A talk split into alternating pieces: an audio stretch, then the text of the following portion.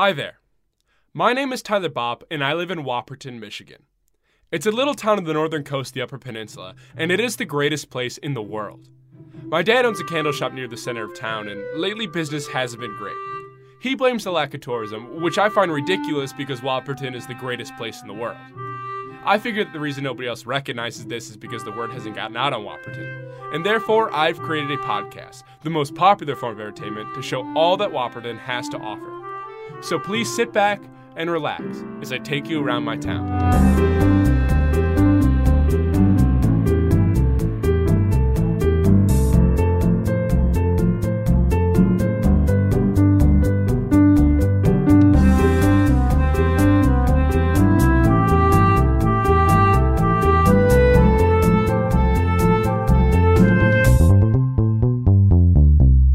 Welcome to episode 5, blah blah blah. Listen. I've spent the past week watching every crime movie and TV show I could find to train myself to be the perfect detective. I've bought five cork boards and cut out various articles from papers ranging from the 1990s to now, and while it looks like they have nothing to do with each other, I know, somehow, they're all connected. It has nothing to do with Todd and freeing Bert, but I'm now sure that the OJ trial directly influenced Beyonce's Love on Top hitting the charts in 2011. I am now a mastermind at solving crime, and know I will find Todd Watterson. However, it is my duty to first and foremost provide my audience with what I have promised from the very beginning. If I were to run off and spend all my time trying to solve a mystery, I would fail my goal to show how Whopperton is the most perfect place in the world, and Bob's Candle Shop is the pinnacle of practical home decoration stores. You come to hear me tell you about the great features of our town and decide whether or not you should move here, or to hear our 4th of July candle lineup such as flag scented, exploded fireworks scented, or George Washington scented candles, each only $4.99 while supplies last. This must take priority over any crime dramas or mysteries that would naturally develop in a podcast of this nature. So I will devote my podcasting time to the same format as I always have and only deal with detective work if it naturally arises during the course of my show. I understand nobody wants to hear the boring day to day of crime solving, so I will do what I can to remove it from this podcast. That being said, today's topic is public buildings, such as the police station. The police station is the perfect place to visit while in Whopperton due to its clean floors and fluorescent lighting. Coincidentally, it's also where most of the evidence on Todd's case resides, but I doubt that will come up while we are there. Running the police station is Officer Cranston, a no nonsense cop who doesn't have time for nosy detectives. I can think of no better person to talk to about the case. I mean, the police station. Thanks for doing this interview, Officer Cranston.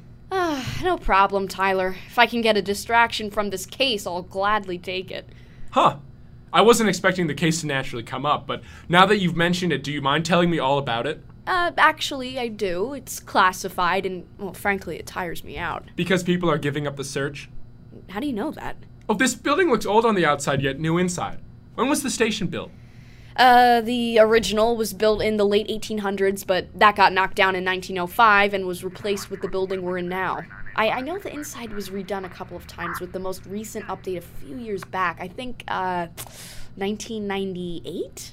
So the history of the building makes it an interesting landmark.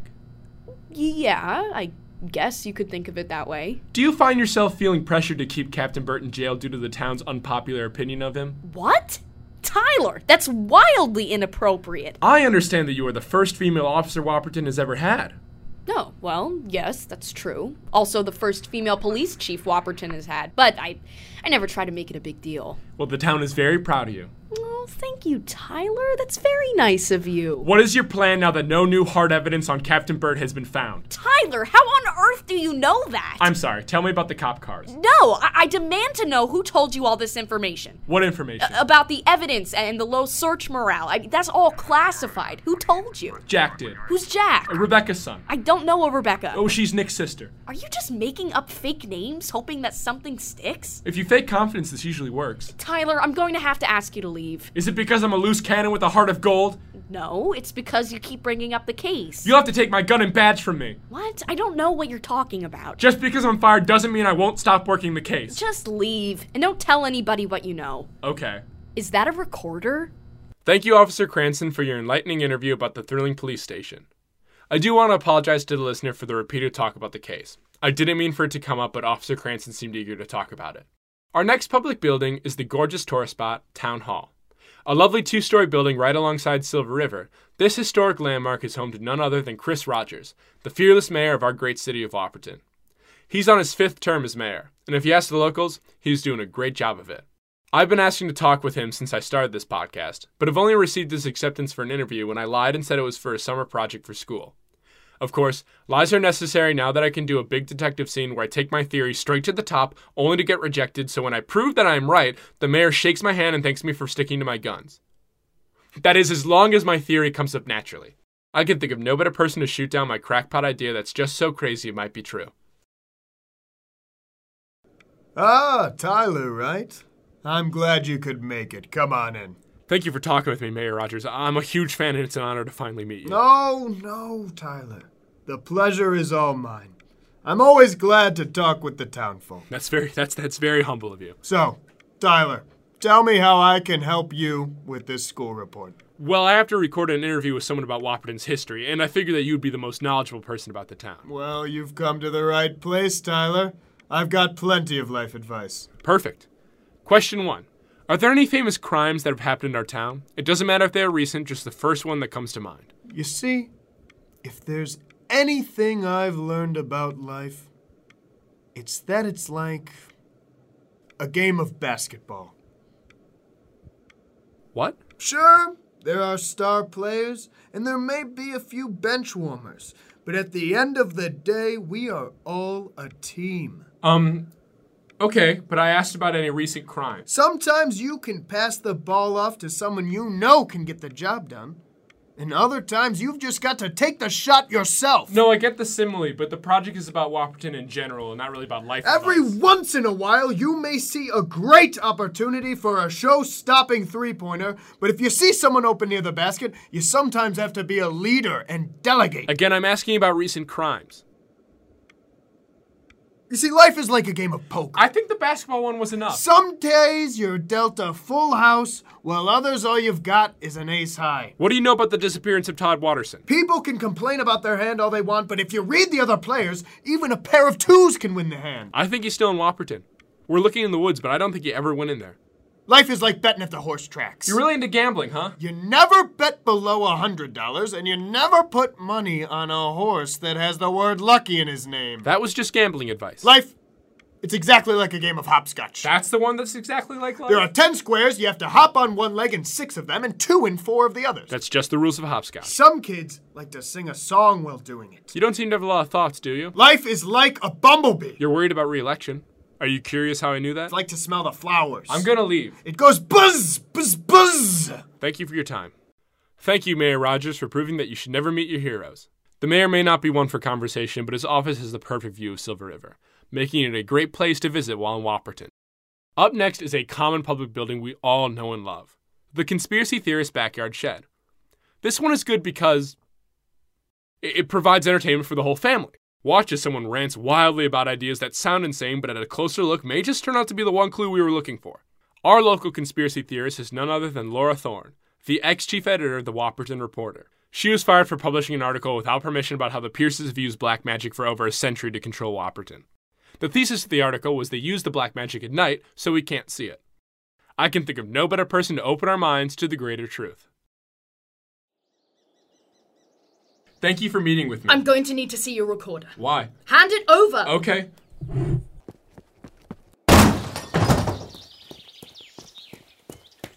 A quick listener's note Laura left for an entire hour before returning to the shed. From what I can hear in the recording, she used power tools to take apart my recorder and check for bugs.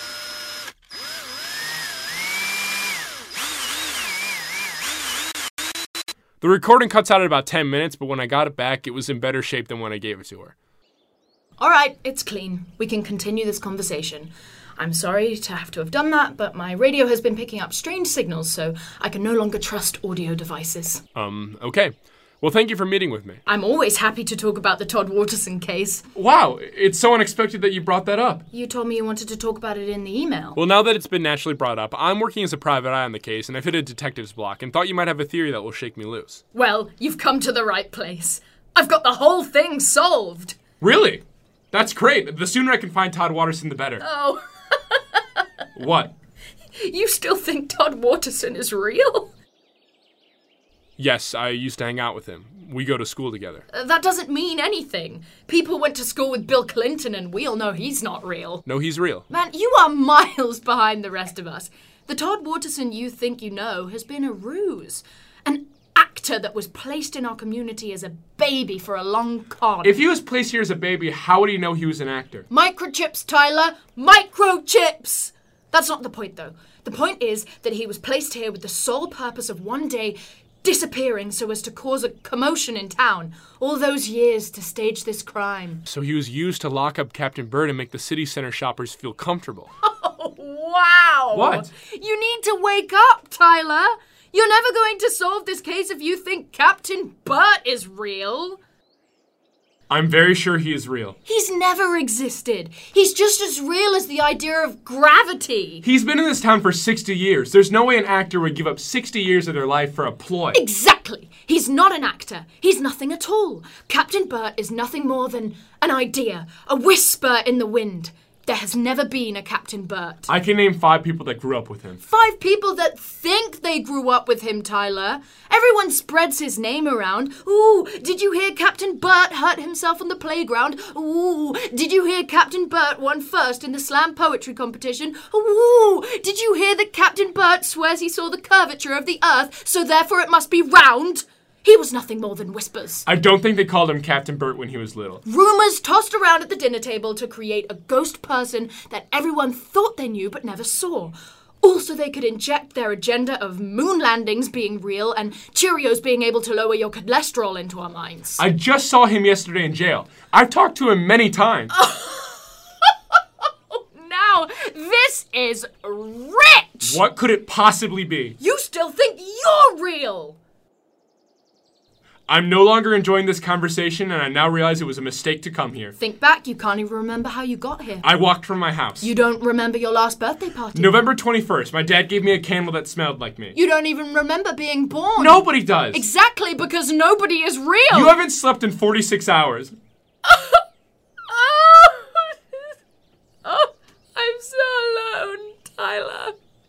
I'm so tired and I just want someone to hold and tell theories to. I'm pretty tired too. I watched uh-huh. every episode of Sherlock this weekend. I love that show. If only Benedict Cumberbatch was real. How about this? I'm gonna go home and take a nap, and I want you to do the same. As for the loneliness, I I don't know. Go on a walk on the beach and do some soul searching. Who knows what you might find? Okay, I could really use a nap. And I know that you're real, Tyler. Thank you. Todd Waterson still isn't, though. Well, it's a start. Thank you, Laura, for fixing my microphone. I hope the nap was as helpful for you as it was for me, and I hope the beach proves to be very helpful too. Our last stop on our building tour is the coffee house Fuchsia Coffee, located right next door to Bob's Candle Shop. This modern coffee shop is run by Bill Montgomery, the son of the Whopperton History Museum owner Ted Montgomery. Bill runs the shop along with his husband Sean, and have maintained a friendship with our store for years. They are the suppliers of the coffee beans we use to make our coffee scented candles, which gives us a symbiotic relationship with their store. This coffee shop is the perfect public building because it is open to the public, and also the perfect place for a detective to stare outside of a store window until he has an epiphany about the case. Bill's agreed to talk to me about his store, which is why I can think of no better person to talk at me while I stare out a window. So, uh, do you have any questions about the store? Hmm? Oh, sure. Why did you open a coffee shop? Oh, well, that's actually a fun story. Me and Sean met at a coffee shop. We figured it'd be the perfect business to open, but my dad refused to support the store. He wanted me to take over the history museum and carry on the family tradition, but no one even goes to that place anymore. Is there something you're looking at? Oh, uh, has the coffee shop been profitable? Uh, Well, it's been pretty successful these past few years, but we almost had to close the store our first year open. I tried to ask my dad to bail us out, but he wouldn't. Did you know that he has three bars of shipwreck gold that he refuses to sell? I asked him for one to save the coffee shop, and he told me he would give them all to me as long as I didn't sell them. It was a symbol of our family downfall or something. Seriously, you haven't looked at me since you came in here. What are you doing? It doesn't make sense. I've talked to half this town and nobody has any reason to dislike the Watersons or Dan Norbury. Ah, you're doing the detective brooding in the window shop bit. How'd you know that? Chief Cranston does it all the time. Let me tell you, it does not give you any answers. Well, not when it's not raining outside. If I have to hear about Todd one more time, I'm going to explode. It's all anyone talks about. Well, I can't blame them. It's the first major crime to happen here in decades. I don't get what's left to say. They've got the captain from the end of the street. Everyone always knew he was creepy. Captain Burt isn't creepy. That's right, you're friends with him. I guess it means he can't be half bad, but you said it yourself. He's the only one who hates Dan, and the Watersons are the nicest people in Whopperton. No one else had motives unless Todd had enemies. Todd's the nicest kid I've met.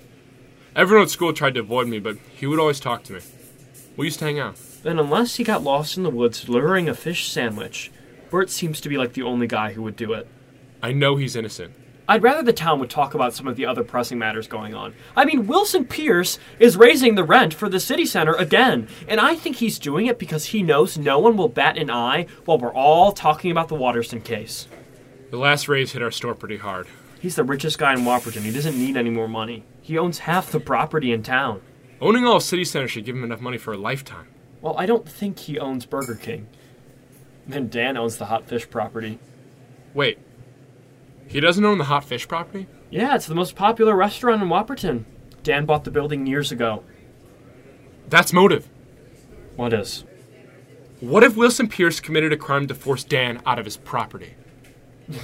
Tyler, I have to be honest with you, that is the loosest motive I've ever heard. I talked to Todd the day he went missing. He said he had headed to the nice part of town after he made a delivery to the witch's house. Th- That's where Mr. Pierce lives.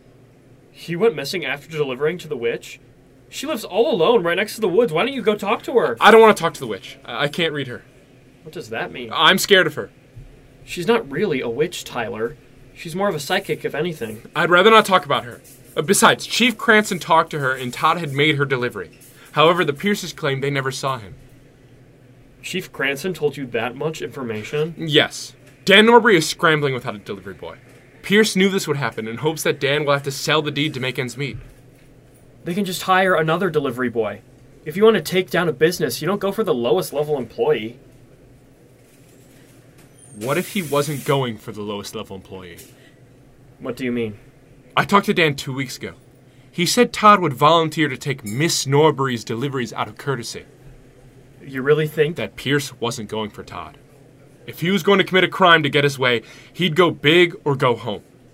He knew the delivery schedule, and when he went to kidnap Todd, he thought it was going to be Dan's wife? giving him plenty of leeway to ransom Dan for as much as it would take for him to sell his building. Well, I guess that's not as loose. It's certainly a start. Thank you once again for listening. Join us next week as I prove who did the crime. See you then. Tyler Bopp was played by Declan Brogan. Now that that's out of the way, Officer Cranston was played by Bridget Harrington, who has a resume that makes you wonder why she isn't playing Tyler. You can find Bridget on her website, bridgetharrington.com. Mayor Chris was played by Ryan O'Callahan, who has the name of an old timey steel baron. Laura Thorne was played by Imo Redpath, who would like to promote her radio comedy podcast, Sugar Kiss Angel Hill, on Spotify. We aren't jealous at all. Bill Montgomery was played by Wilkie Macariola, who is a Chicago based actor with a Chicago based Instagram at W Macariola. My Town is written, produced, and edited by Declan Brogan, music by Emmett Hoosman. You can find more of Emmett's awesome music at emmetthoosman.com. Make sure to give My Town a good rating so Stitcher will stop laughing at our analytics. See you next week, and good night.